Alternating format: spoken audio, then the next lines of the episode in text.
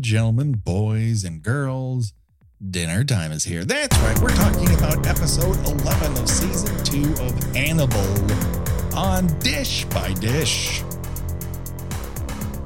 Well, greetings and salutations, Internet. Your old pal Patrick Hamilton, coming to you once again from the Baltimore Institute for the Criminally Insane. This is Dish by Dish, our Kill by Kill spinoff, where we talk about an episode of Hannibal just after we've watched it. And of course, we're talking about season two, episode 11, Kono Mono. Uh, I did not look up the definition of Kono Mono, uh, but I'm sure it's excellent and another part of the Kaiseki sequence. Uh, but you know what? The person who I would definitely invite to a Kaiseki sequence dinner is the one, the only Gena Radcliffe. How are you doing today, Gena? I'm so happy. why are you happy? Tell you me. know, wanna you, you know why. um, because it's flaming wheelchair time. There's a flaming wheelchair. Now, remind me again when it happens in all the other versions of this, does Freddie Lounds's body smack into his slash her parking space, or is that special for? I, that that I believe, memory if memory serves, that is special to the TV show. I know in Manhunter, it just goes right into the camera. You does- do but- i- i- in each version that you do get the the the the you know the the boggling security guard. because he doesn't know whether or not to yell stop or do you have a pass? Like there's it's it's hard for him to harass somebody in that situation. And yeah you just and this one i think is the only one i've seen where you see him do something useful which is uh, grab a, fire extinguisher.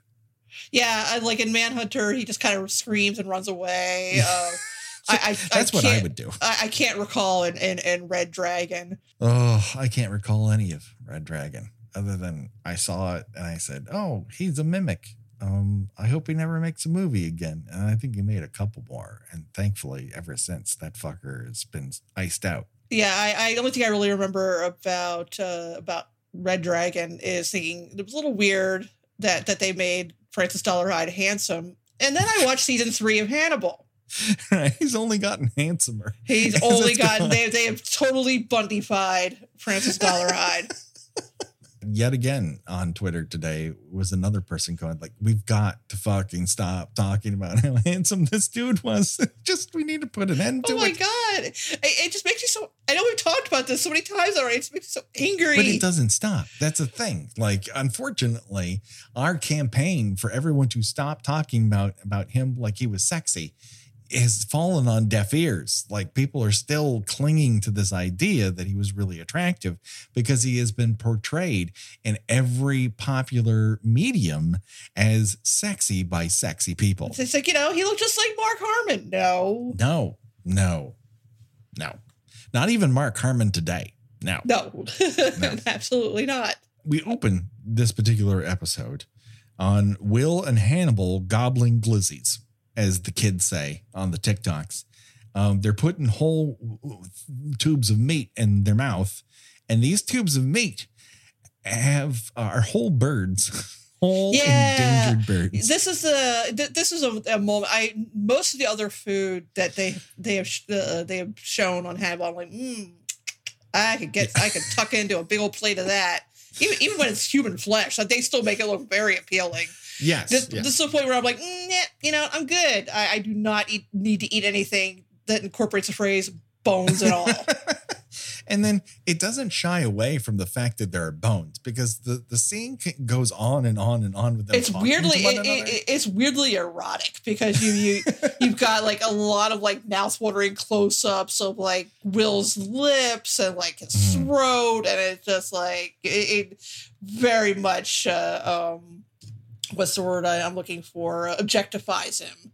Yes, but then it also spends a lot of time hearing both of them crunch on tiny bird bones. I don't want to eat a beak. I'll put that out there. I have tried I have tried chicken feet Yeah. and and they're those aren't good eating. Yeah. Yeah. They, they, it's they, they, I, I will say that they, that they taste like they look. very rubbery, very unsatisfying. Yeah.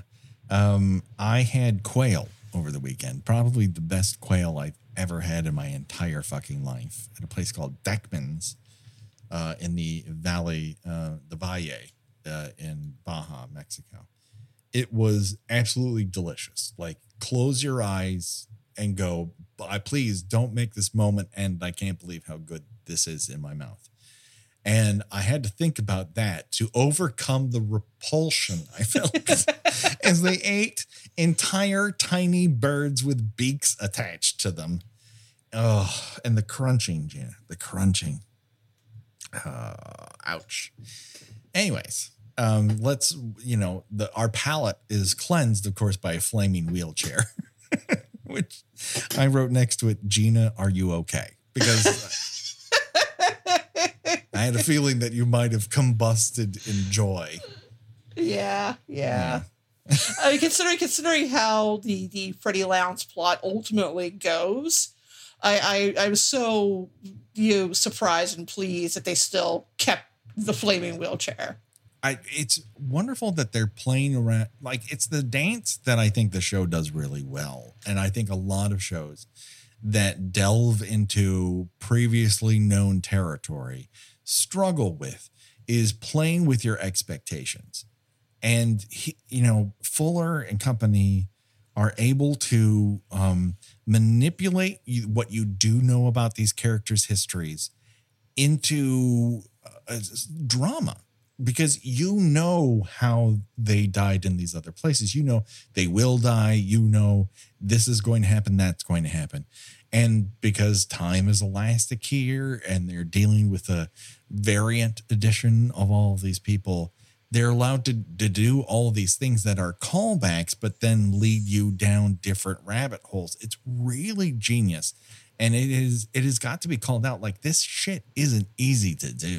Right. I, I really like how they are sort of looking at the source material, whatever whatever the source material they were allowed to to and you know, they were allowed to use. And, and yeah. you know, we've mentioned before that, that it was you know pretty complicated situation where they could use Hannibal Lecter but not Clarice Starling. And they could use uh, uh, Will Graham but not Paul Krendler. And it, it, it, it's, it was just weird and complicated.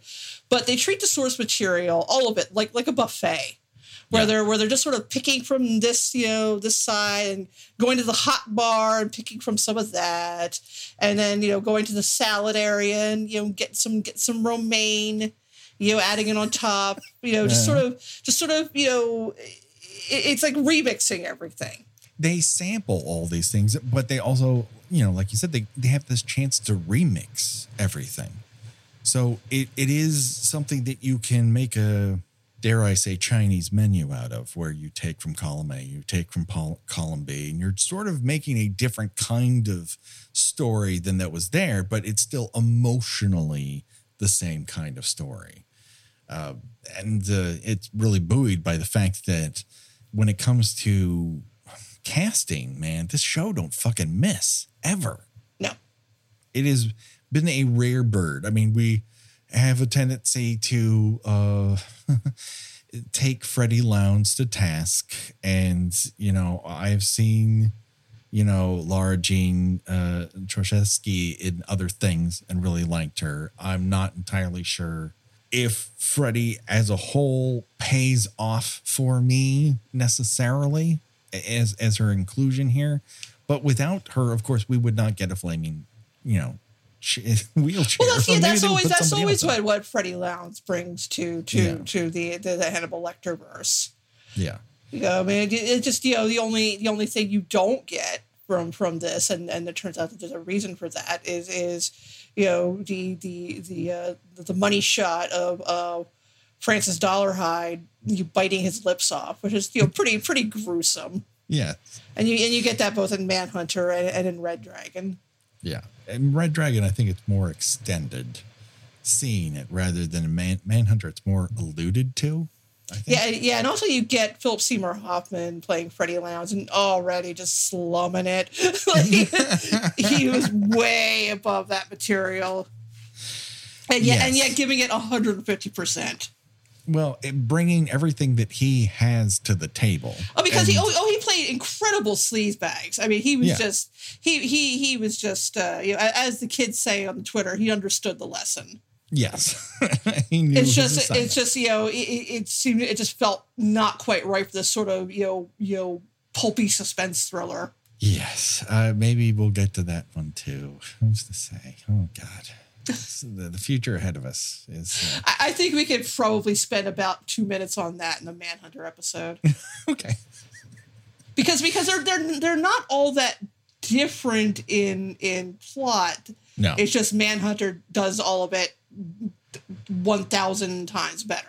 Yes, yes, because you know, man is a stylist. Man is an auteur. He is bringing an, an absolute viewpoint to the material, and he was in a particular uh, lane right there amongst his TV work where the it's not that far off from Miami Vice, and you think Miami Vice, oh, the MTV cops, but it my man had a real style to him, and it's all in Manhunter as well. Right. It's all that fucking cool, and yet there's real actors doing real work. There's style, and there's there are moments there that you can tell were taken for Silence of the Lambs. But again, Silence does never feels like an homage or a replication of anything that happens in Manhunter. It's just it's just a reflection, a refraction. It's how uh, different musicians vibe off of each other when they're just jamming.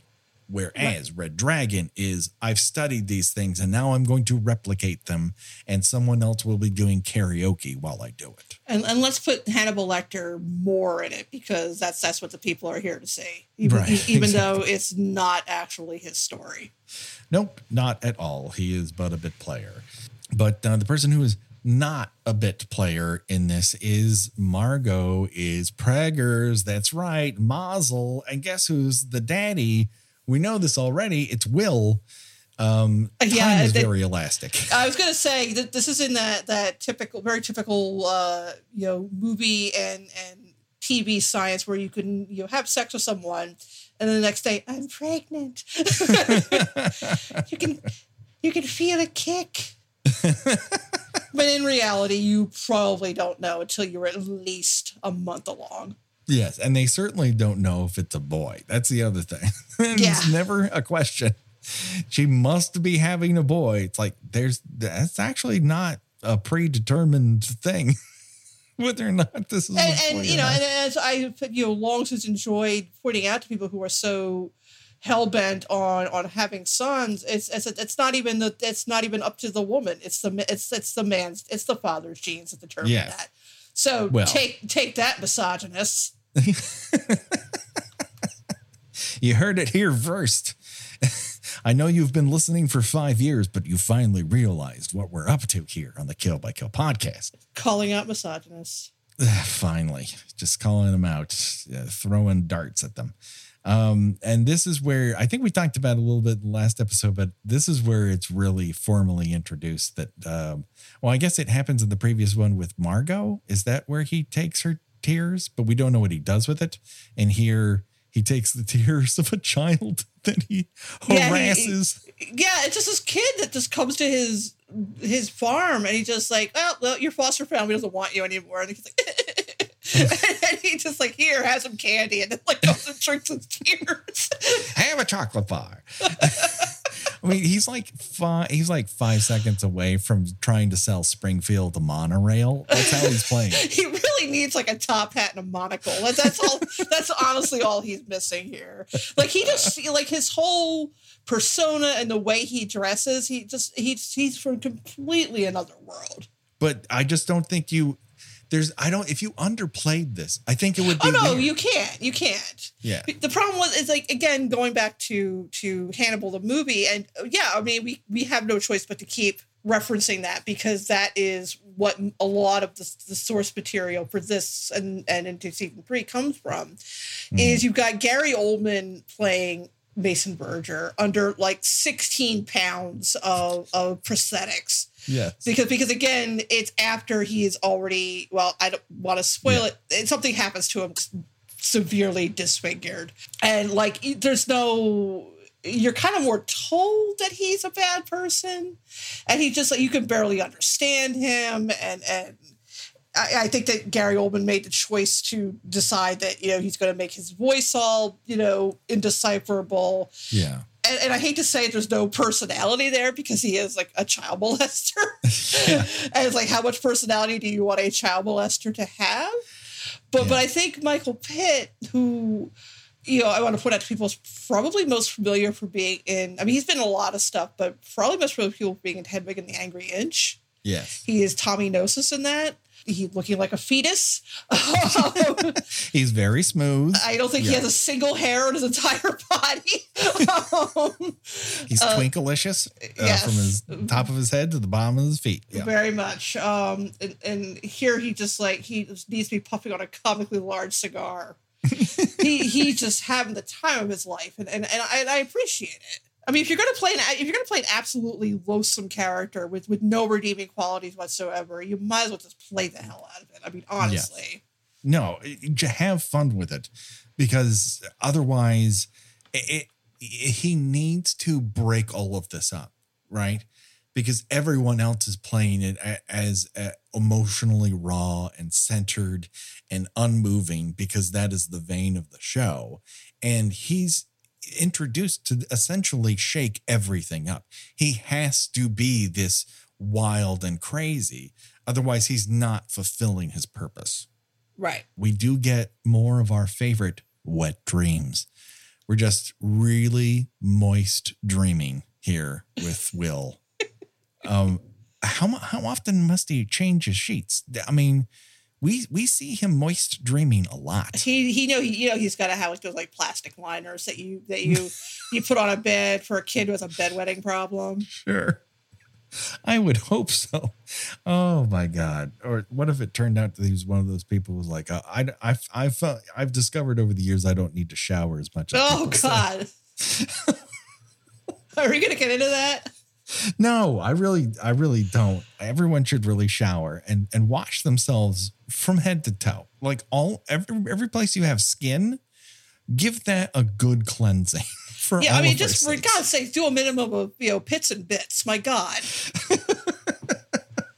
and get your feet. Uh, really, honestly, you'll you're doing the world and yourself a favor. Will uh, has a, a lovely gift for Alana, and that is he hands her a gun and says, uh, "Get some bullets and learn how to use this bad boy." Because whether or not you're scared of me or scared of the person you should be scared of, you should be scared of somebody and know when to shoot them. just be scared. I'm not going to tell you who you should be scared of. Just be scared all the time. Constantly All be scared.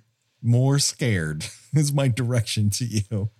Uh, when Mason visits Hannibal for a psychiatric sesh, Hannibal instantly finds multiple reasons to eat him. it doesn't take too long for him to kind of like, I wonder what part of him I'm going to carve up first. when he looks over at the day bed and there's an impression in the pillow and the jacket's there all rumpled, there's just an air of like, I can't fucking believe this guy coming off of him. it's just, oh, it's so love wonderfully acted. But I will say that it we've talked over a, a bunch of different episodes of like, you know, how how what is the plan here? Okay, so Hannibal's gotten Will to a place where he's not in jail. He does appear to be murdering people and talking to him. And so this is what he's always wanted someone who understands that he is a, a, murderous cannibal, but can't do it right now. And so, in order for him to still get the satisfaction of it, they will go out and murder people so they can cook them together. So he's getting what he wants here, but there's a part of him that also wants to destroy it because there's no way in my mind he thinks he can control Mason and Margot and Will. That's a triangle that is all points and all of them will puncture him. I just don't know why he decides to push Mason into acting here. I just, I think he just honestly just wants to see what happens. I, I think he That- I think he is so confident in no matter what happens, he will just you know you know you'd be able to slip away unnoticed. I I yeah, I think he just he, you know he wants to you know he's he's a you know, he's a, he's a chaos demon. That's for sure. I just think it's a fatal fucking mistake. Like he's Well, not ego- dumber his than e- these characters, but this is a dumb move. His ego is is getting the best of him. Yeah. You know he hasn't he's he's come so close to getting caught so many times.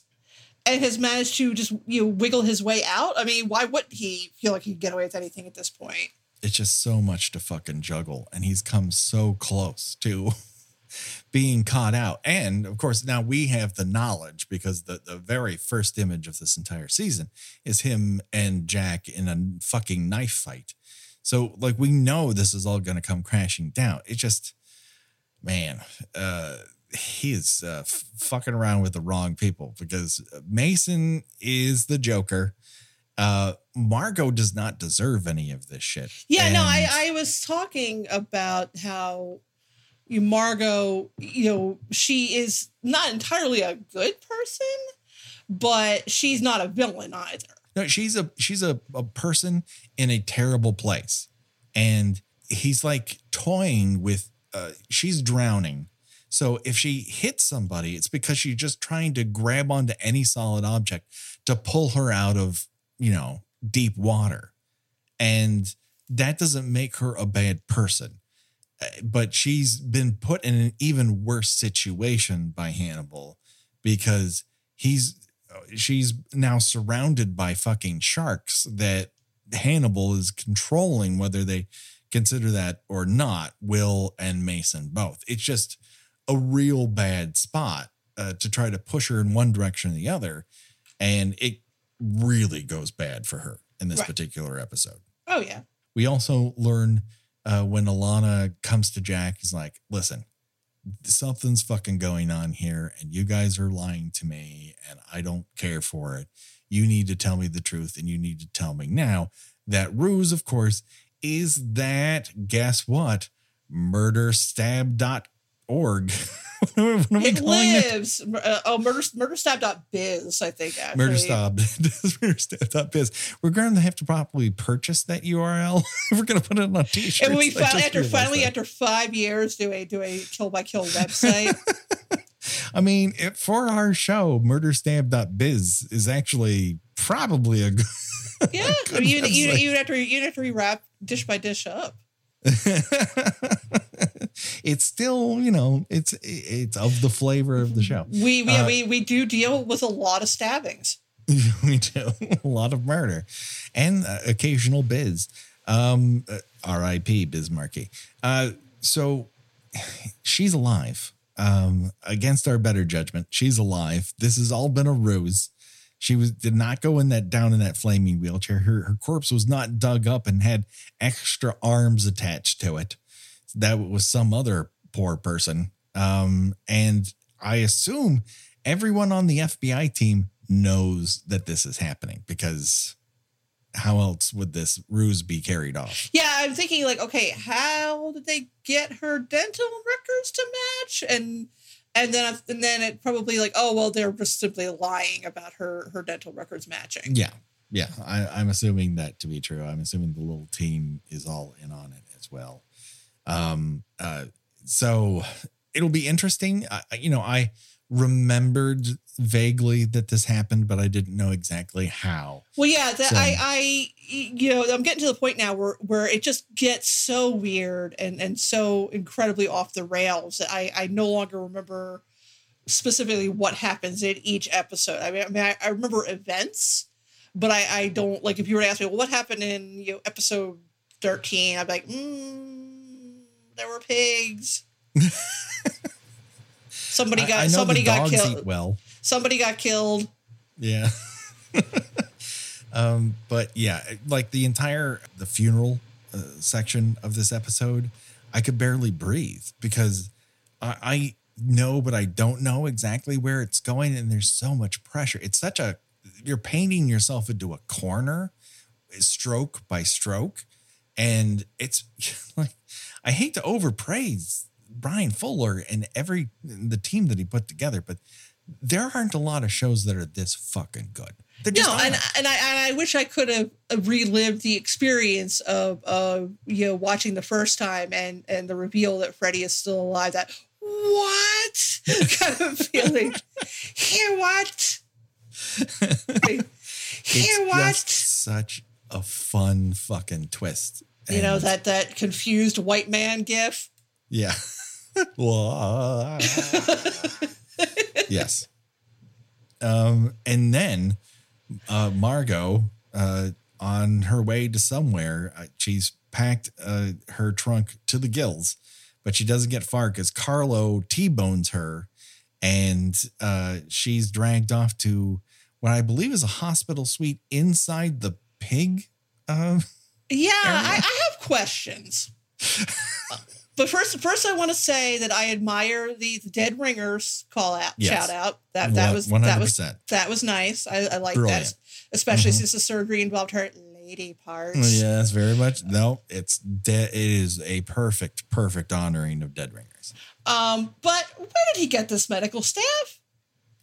You And know, did, he, and, and did he just tell them, yeah, you know what, just give my give my sister a complete hysterectomy. Here's ten thousand dollars. honestly, that's what he did. Yes, that this is late stage capitalism. This is where we're at. You can buy yourself a surgery suite and a bunch of doctors to take out your sister's reproductive organs. Can I can That's I, something can I, that can happen. can I rate those doctors on ZocDoc because they all deserve one star. Yes, absolutely. Let's find out who those doctors.